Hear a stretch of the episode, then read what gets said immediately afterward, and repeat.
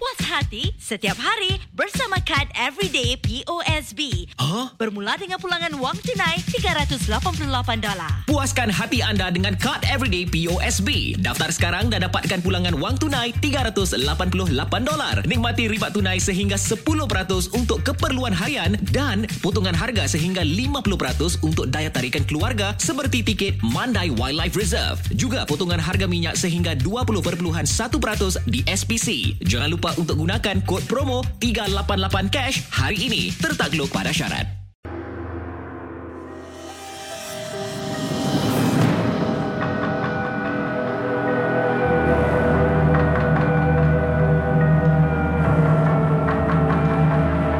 Misteri jam 12 Selamat datang pendengar-pendengar Misteri jam 12 Saya akan menemani anda setiap malam Isnin hingga Jumaat Tepat pada jam 12 malam Sebelum anda tanya Suara siapa pula ni di Misteri Jam 12? Biarlah saya memperkenalkan diri saya ini. Nama saya Hafiz Aziz dan saya dari UXM. UXM adalah YouTuber di Singapura yang membuat konten-konten seram di YouTube. Dan kali ini saya teruja sangat untuk kongsikan kisah-kisah dan pengalaman seram kepada pendengar Misteri Jam 12 Gerun Malam. Sebelum saya bermula, saya ingin ingatkan kepada anda semua, jangan mudah percaya atau terbawa-bawa dengan kisah yang saya akan ketengahkan nanti. Dan ambillah kisah-kisah ini sebagai satu hiburan sahaja. Pada malam ini, kami ada Rosa yang akan kongsikan kisahnya yang menyeramkan. Seram atau tidak, kita tak tahu lagi. Jadi, dengarkanlah kisah daripada Rosa. Selamat malam semua. Nama saya Rosa, 29 tahun. Dan saya berasal dari kota Kinabalu, Sabah.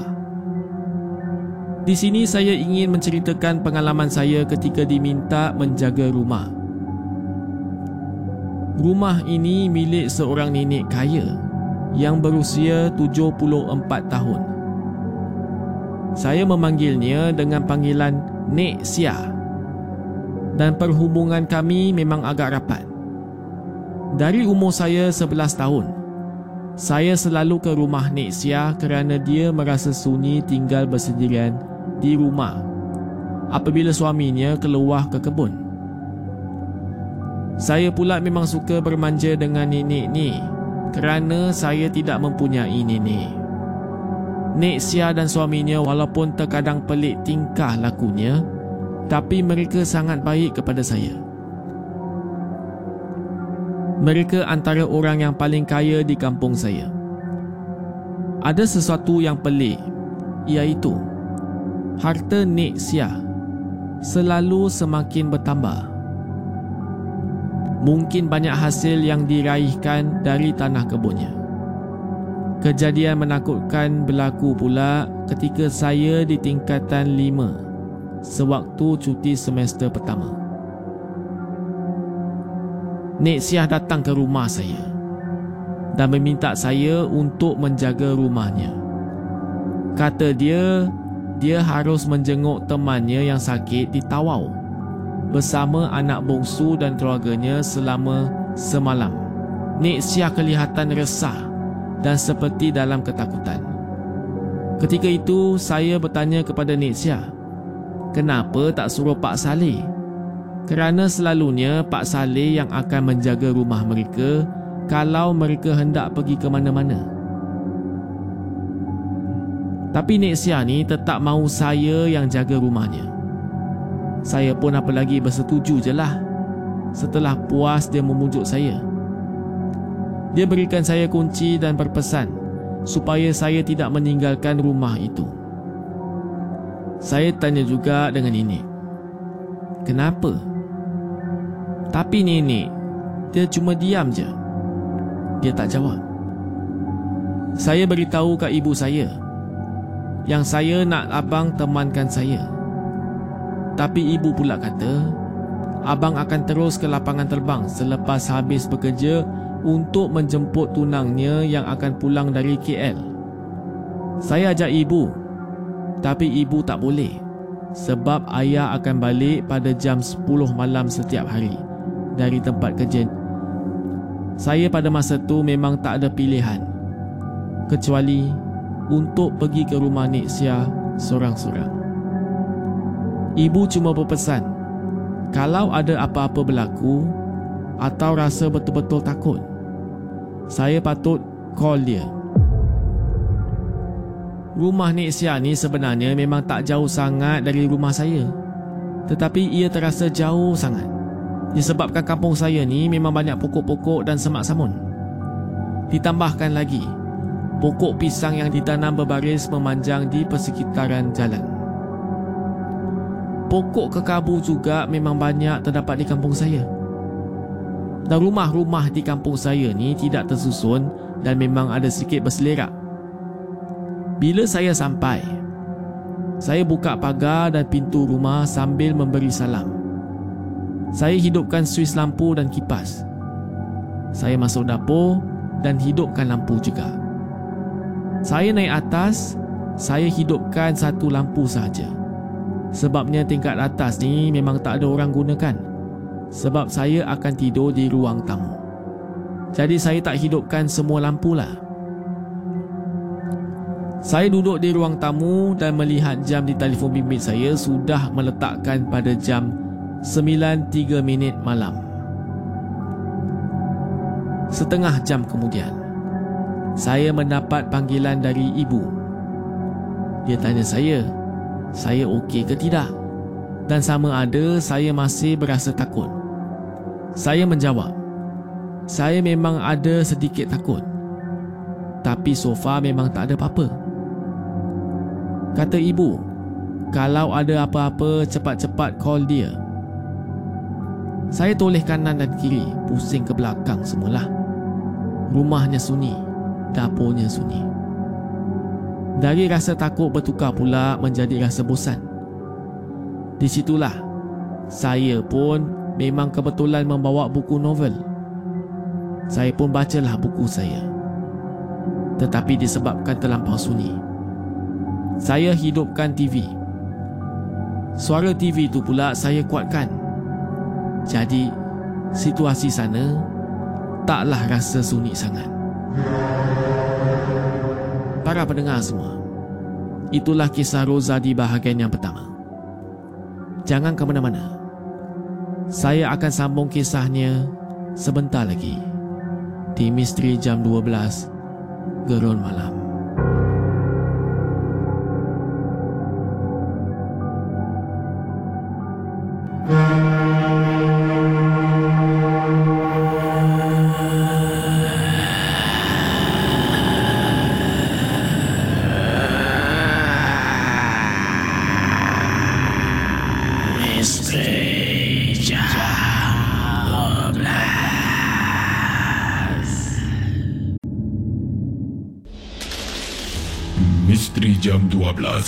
Malam hantarkan kisah-kisah misteri anda menerusi alamat email mj12 at mediacorp.com.sg di WhatsApp Ria 97868464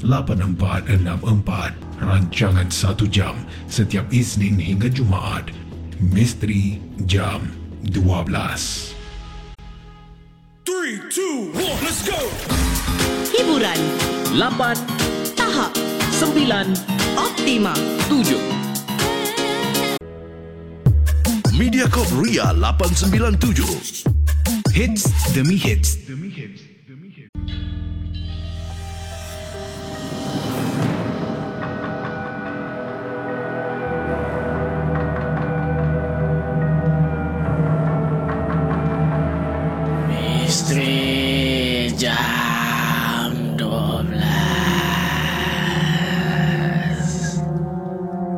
Selamat kembali ke Misteri Jam 12 Gerun Malam Tadi di bahagian yang pertama kami ada Roza yang telah kongsikan kisahnya.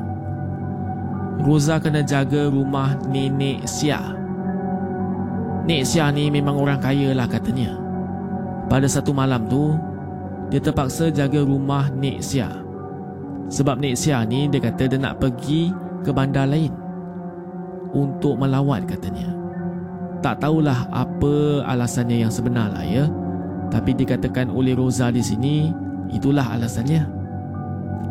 Jadi para pendengar semua, saya akan sambung kisah Roza. Jam dah nak masuk pukul 11 malam. Saya pula dah mula rasa bosan membaca buku saya tadi. Jadi saya bangun kerana tekak saya ni rasa kering. Saya pun jalan menuju ke dapur dan buka peti sejuk. Saya tuang air ke dalam cawan dan dalam dan dalam perjalanan menuju ke ruang tamu.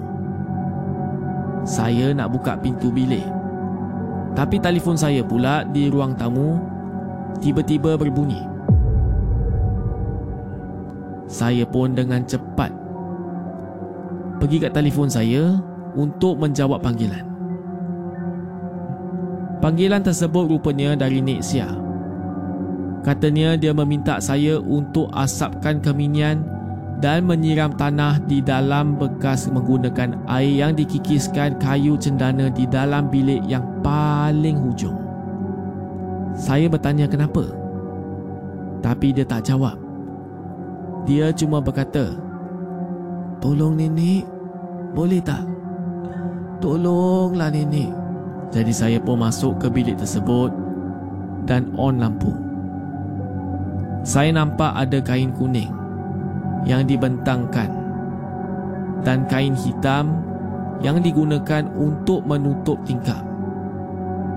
Di situ juga ada piring tembaga. Di dalamnya ada cairan merah seperti darah dan bekas keminyan. Di dalam bilik tak ada perabot. Kipas pun tak ada. Cuma lampu je yang ada. Saya pun cari pemetik api Tetapi saya tak jumpa Niat saya memang nak panaskan bara untuk keminyan tersebut Di tingkat atas ada satu bunyi yang kuat Tiba-tiba di tingkat atas Saya terdengar ada bunyi kuat Bunyi itu seperti pintu bilik dihempas Saya terkejut dan letakkan bekas keminyan itu. Saya siramkan air cendana ke dalam bekas tanah dan saya keluar dari bilik. Bila saya buka pintu, saya terasa badan saya ni ditiup angin. Bila saya toleh ke belakang, saya nampak kain yang dibentangkan itu tiba-tiba berkibaran. Saya rasa pelik. Kerana di dalam bilik tu memang tak ada kipas. Kipas cuma ada kat ruang tamu. Ruang tamu tu pun jauh dari bilik tersebut. Tak mungkinlah angin daripada ruang tamu tu sampai ke dalam bilik tersebut. Pintu cendala semuanya ditutup. Jadi saya cepat-cepat keluar dan duduk di ruang tamu. Pada waktu itu para mendengar, saya memang betul-betul takut. Di luar rumah, anjing tak henti-henti menyala. Saya kuatkan suara TV saya. Dengan jelas saya mendengar selain suara TV, saya juga terdengar suara perempuan mengilai. Saya perlahankan suara TV dan saya masih dengar lagi suara mengilai itu. Ia datang dari arah bilik yang hujung tadi. Bilik yang sama saya disuruh asapkan keminyan. Saya memang jadi takut sangat-sangat. Saya memang tak berani untuk periksa sama ada bunyi mengilai itu datang dari bilik yang sama ke tidak. Saya dengan cepat call ibu saya. Tapi ibu saya pula tak menjawab. Saya cuba beberapa kali. Ibu masih tak jawab. Tiba-tiba para pendengar. Telefon rumah Nek Sia ni. Ia berbunyi.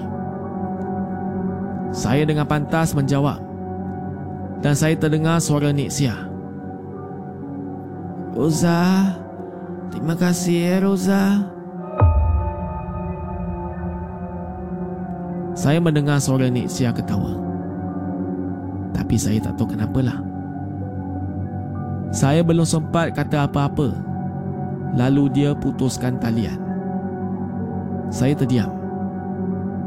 Selepas itu, rumah Nik Sia ni menjadi sunyi sepi. Saya beranikan diri berjalan perlahan menuju ke bilik tersebut. Saya perlahan-lahan membuka pintu.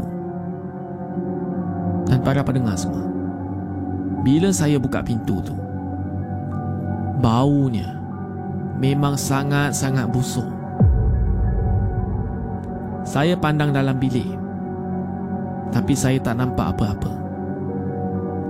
Selepas saya mendongak ke atas, para pendengar semua, alangkah terkejutnya saya. Saya nampak Pontianak ke atas dinding. Saya pun apa lagi? Saya pekik sekuat hati saya. Saya dengan cepat berlari ke pintu utama rumah dan saya cabut ke rumah saya. Selepas kejadian, sampai hari inilah eh, kita tak jumpa lagi Nek Sia. Saya tak tahu mana dia pergi. Dan rumah itu pun sudah berlumut. Pokok-pokok banyak tumbuh dalam rumahnya. Saya tak tahu apa jadi dengan Nek Sia. Dan saya pun tak nak tahu. Para pendengar semua, itulah kisah daripada Rosa. Apakah pendapat anda semua? Seram atau tidak?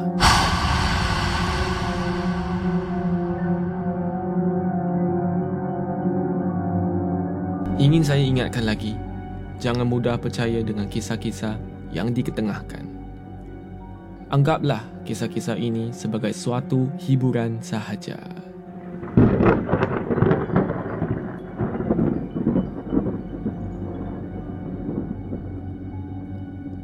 Anda ingin hantarkan kisah atau pengalaman anda yang menyeramkan, sila hantar ke email mj12 at mediacorp.sg di WhatsApp Ria atau Instagram Ria897. Selamat malam kepada semua pendengar. Saya Hafiz Aziz dan akan saya jumpa anda lagi di Misteri Jam 12 Gerun Malam.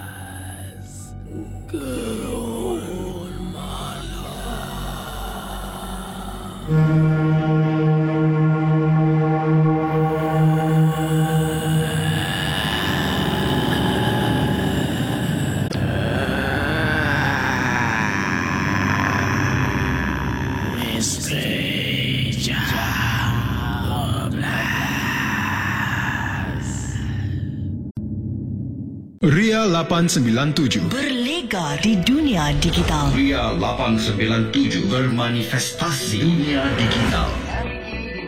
Dari kota singa ke seluruh Asia, dari Asia Tenggara ke Eropah, dari Timur Tengah ke benua Amerika.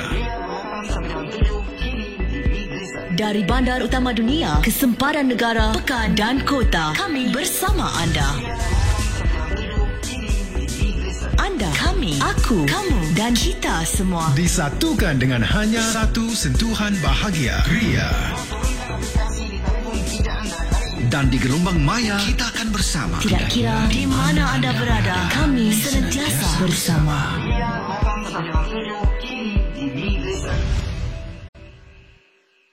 Ria 897. Ria, Ria, Ria 897. Muat turun aplikasi Mi Listen atau dengar kami di millicent.sg. Mediacorp Ria 897. Bicara lokal, muzik internasional, info global.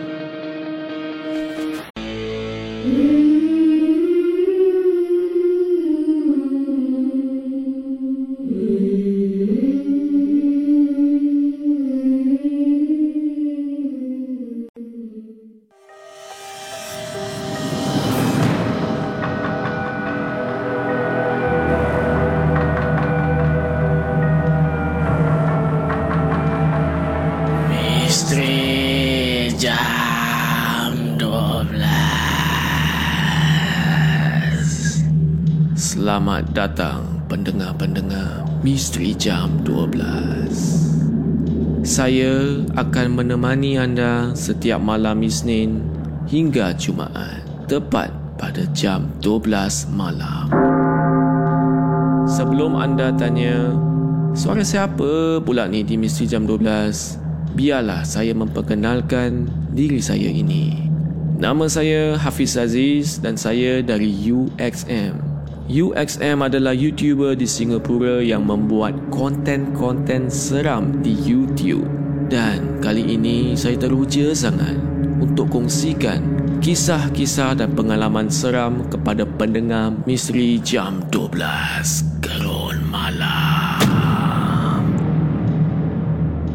Sebelum saya bermula, saya ingin ingatkan kepada anda semua, jangan mudah percaya atau terbawa-bawa dengan kisah yang saya akan ketengahkan nanti.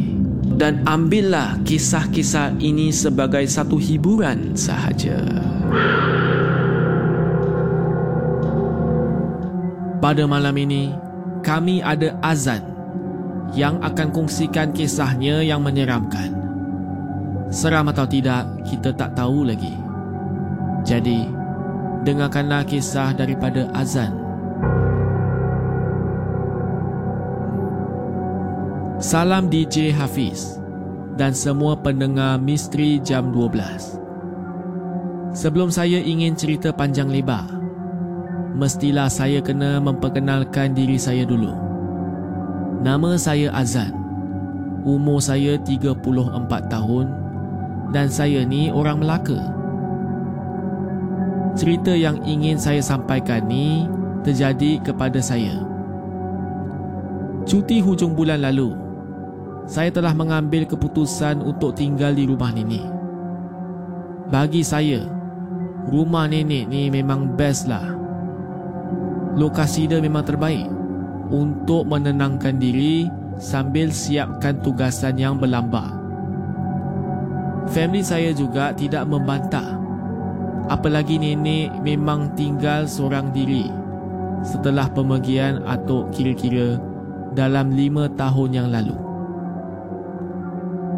Kiranya saya datang ke sana dapat jugalah untuk teman nenek. Zan, pergilah temankan nenek kau. Kesian nenek tinggal seorang-seorang. Nanti seminggu sebelum habis cuti, kami pergi ambil azan ya Kata ibu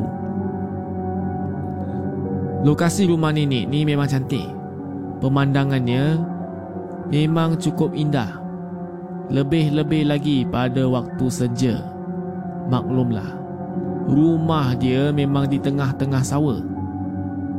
Saya perasan Setiap kali tiba waktu maghrib Nenek akan minta saya tutup semua tingkap di rumahnya. Tetapi nak dijadikan cerita Pada suatu malam Saya ni terlupa untuk tutup tingkap Kerana saya memang busy siapkan assignment saya Betul lah Zatan nak ikut nenek pergi rumah Pak Long Tanya nenek sambil mencampai selindangnya Saya mengangguk Sambil bagi tahu nenek yang mana saya kena siapkan tugas saya ni yang sangat-sangat banyak. Selepas solat maghrib, saya terus sambung siapkan kerja saya di meja ruang tamu. Sesekali saya rasa perut yang terasa kosong. Terfikir juga nak beli makanan kat warung berdekatan. Tetapi, awal-awal lagi nenek dah pesan kepada saya. Katanya, nanti dia akan bawa lauk pauk dari rumah Pak Long. Sedang saya kusyuk siapkan tugasan. Tiba-tiba telinga saya ni dengar seperti bunyi pelik datang dari tingkap di ruang tamu. Saya terdengar bunyi berkeriut berulang kali. Saya toleh ke arah bunyi itu. Dan serta-merta, saya lihat salah satu tingkap di situ terbuka luas sambil langsirnya sudah separuh terbang keluar. Baru sahaja saya ingin bangun untuk tengok. Tiba-tiba sekali lagi saya terkejut. Apabila beberapa tingkap di situ turut keluarkan bunyi yang sama dan juga serentak. Macam ada orang membukanya. Bunyi mengesil yang berkeriut berselang-seli itu berhenti sebaik sahaja bila saya melangkah menuju ke arah tingkap. Hmm, nak ambil ni makanan ni. Kamu dah lapar kan? Nenek nak pergi rumah Pak Long semula. Kenduri dia tu belum selesai. Kata nenek sambil menghulurkan bungkusan melalui tingkap. Berderau darah saya.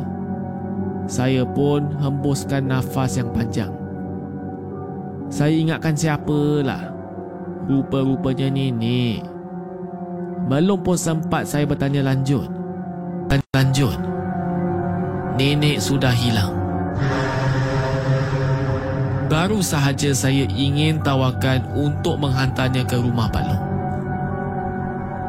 Tiba-tiba nenek saya dah tak ada lagi dah. Dengan cepat saya tutup semua tingkap di ruang tamu. Tak pasal-pasal. Nenek tahu yang saya ni terlupa untuk tutup tingkap malam tu. Habislah saya nanti kena meletih dengan nenek. Sebaik saya membuka bungkusan makanan tu. Tiba-tiba. Para pendengar semua. Tiba-tiba apa yang jadi? Eh? Saya pun tak tahulah Itu nasi lemak ke Nasi berani ke ha, Nanti kita dapat tahu ya Jadi para pendengar semua Jangan ke mana-mana Ikuti kisah Azan Di Misteri Jam 12 Gerun Malam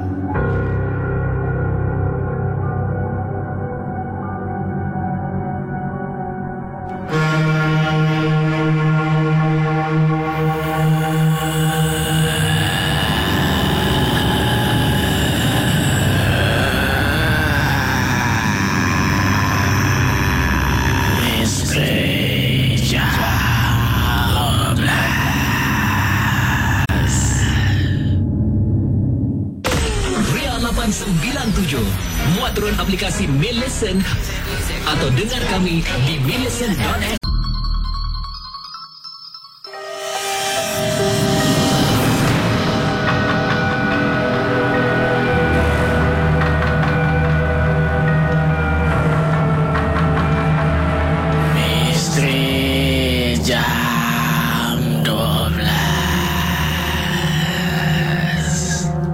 Selamat kembali ke Misteri Jam 12 Gerun Malam. Tadi di bahagian yang pertama kami ada azan telah kongsikan pada suatu hari itu dia tinggal dengan nenek dia. Lepas tu dia ada kena kacau lah. Sebab bila nenek dia bagi tu makanan katanya bila dia buka makanan tu dia rasa ah dia rasa apa? Baiklah, saya akan sambung kisah azan di bahagian kedua ni. Para pendengar semua, bila saya membuka bungkusan makanan itu, saya berasa pelik. Semua lauk pauk dibungkus dengan daun pisang. Eh, pelik betul? Takkanlah kat rumah Pak Long ni tak ada bekas plastik ke, kontainer ke? Kata saya dalam hati. Tetapi memandangkan perut saya ni dah kosong, saya malas untuk fikir panjang saya makan dengan penuh selera. Disebabkan terlalu lapar juga. Habis semuanya saya bedal. Niat dalam hati ni ingin sambung siapkan tugasan. Tapi, dengan serta-merta selepas makan, mata pula terasa berat. Sebaik sahaja saya ingin baringkan tubuh saya di sofa rotan di ruang tamu tu tiba-tiba telinga saya ni. Telinga saya terdengar orang memberi salam. Rupa-rupanya nenek dah pulang. Eh, ha. Wah, awal nenek balik. Dah selesai ke kenduri? Tanya saya sambil menutup pintu. Dah selesai dah. Nenek malas nak tunggu lama-lama sebab kesian pula tengok kau tak makan lagi. Ah ni Pak Long kau kirimkan makanan, kata nenek. Saya terus terpaku. Saya terdiam sambil tengok je ke arah nenek. Nenek ingat saya ni gemuk sangat ke? Baru je saya habis makan. Takkanlah saya nak makan lagi. Dalam hati saya berkata, Nek, baru tadi nenek hantar makanan pada Azan. Dah habis dah semua Azan makan. Takkanlah Azan nak makan lagi ni. Meletup pula perut Azan nanti. Kata saya sambil bergurau. Nenek tiba-tiba dia terdiam. Wajahnya kelihatan tidak faham. Wajahnya kelihatan confused sangat selepas mendengar kata-kata saya. Tadi ada orang hantar makanan kat kau ke? Tanya nenek kepada saya. Saya garuk kepala lah. Saya garuk kepala bukan sebab gatal, sebab saya pun confused lah. Lah nenek ni, tadi kan nenek balik sekarang. Misteri jam 12 Selamat kembali ke Misteri jam 12 Gerul Malam Tadi di bahagian yang pertama kami ada Azad Telah kongsikan. Pada suatu hari itu Dia tinggal dengan nenek dia. Lepas tu Dia ada kena kacau lah. Sebab bila nenek dia bagi tu makanan Katanya Bila dia buka makanan tu Dia rasa ah, Dia rasa apa? Baiklah saya akan sambung kisah Azan di bahagian kedua ni Para pendengar semua Bila saya membuka bungkusan makanan itu Saya berasa pelik. Semua lauk pauk dibungkus dengan daun pisang. Eh pelik betul. Takkanlah kat rumah Pak Long ni tak ada bekas plastik ke kontainer ke Kata saya dalam hati. Tetapi memandangkan perut saya ni dah kosong Saya malas untuk fikir panjang Saya makan dengan penuh selera Disebabkan terlalu lapar juga Habis semuanya saya bedal Niat dalam hati ni ingin sambung siapkan tugasan tapi dengan serta-merta selepas makan, mata pula terasa berat. Sebaik sahaja saya ingin baringkan tubuh saya di sofa rotan di ruang tamu tu. Tiba-tiba telinga saya ni. Telinga saya terdengar orang memberi salam. Rupa-rupanya nenek dah pulang. Eh, ha. Wah, awal nenek balik. Dah selesai ke kenduri? Tanya saya sambil menutup pintu. Dah selesai dah. Nenek malas nak tunggu lama-lama sebab kesian pula tengok kau tak makan lagi. Ah ni Pak Long kau kirimkan makanan, kata nenek. Saya terus terpaku. Saya terdiam sambil tengok je ke arah nenek. Nenek ingat saya ni gemuk sangat ke? Baru je saya habis makan. Takkanlah saya nak makan lagi. Dalam hati saya berkata, Nek, baru tadi nenek hantar makanan pada Azan. Dah habis dah semua Azan makan. Takkanlah Azan nak makan lagi ni. Meletup pula perut Azan nanti. Kata saya sambil bergurau. Nenek tiba-tiba dia terdiam. Wajahnya kelihatan tidak faham.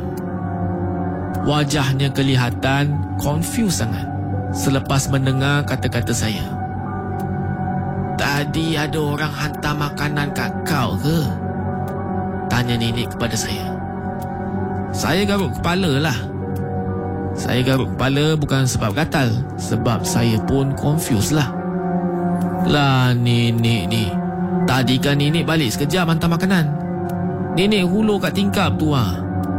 Kau tak tutup tingkap tadi eh? Tanya nenek lagi. Saya pun terdiam sambil menggilingkan kepala. Mana makanan tu tadi? Tanya nenek lagi. Lantas saya bagi tahu kepadanya yang makanan tersebut semua saya dah habiskan. Saya juga bagi tahu nenek yang makanan itu hanya dibungkus dengan daun pisang. Tapi nek, makanan dia memang sedap nek. Rasa dia memang komplit. Ada manis, ada masam, ada pedas.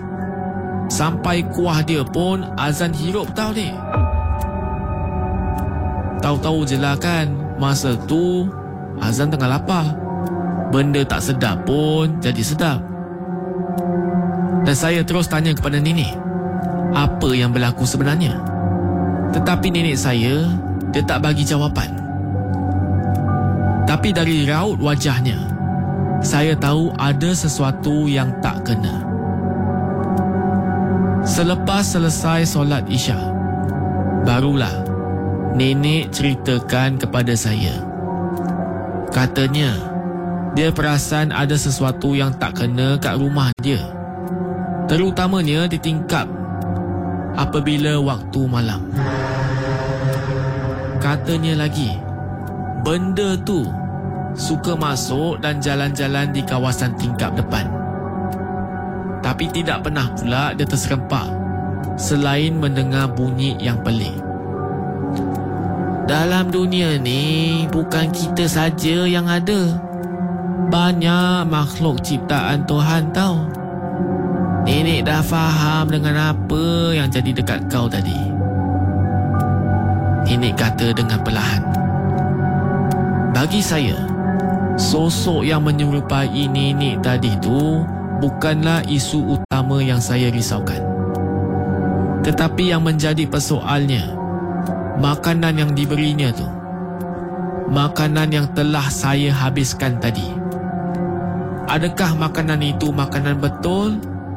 Ataupun saya pun tak nak cerita lagi lah. Saya tengah type ni pun tekak saya rasa macam nak muntah dah. Para pendengar semua itu sahaja cerita saya yang agak kurang seram. Tapi saya harap korang faham keadaan saya tu. Bila terjadi kat saya tu, rasanya memang seram sangat-sangat.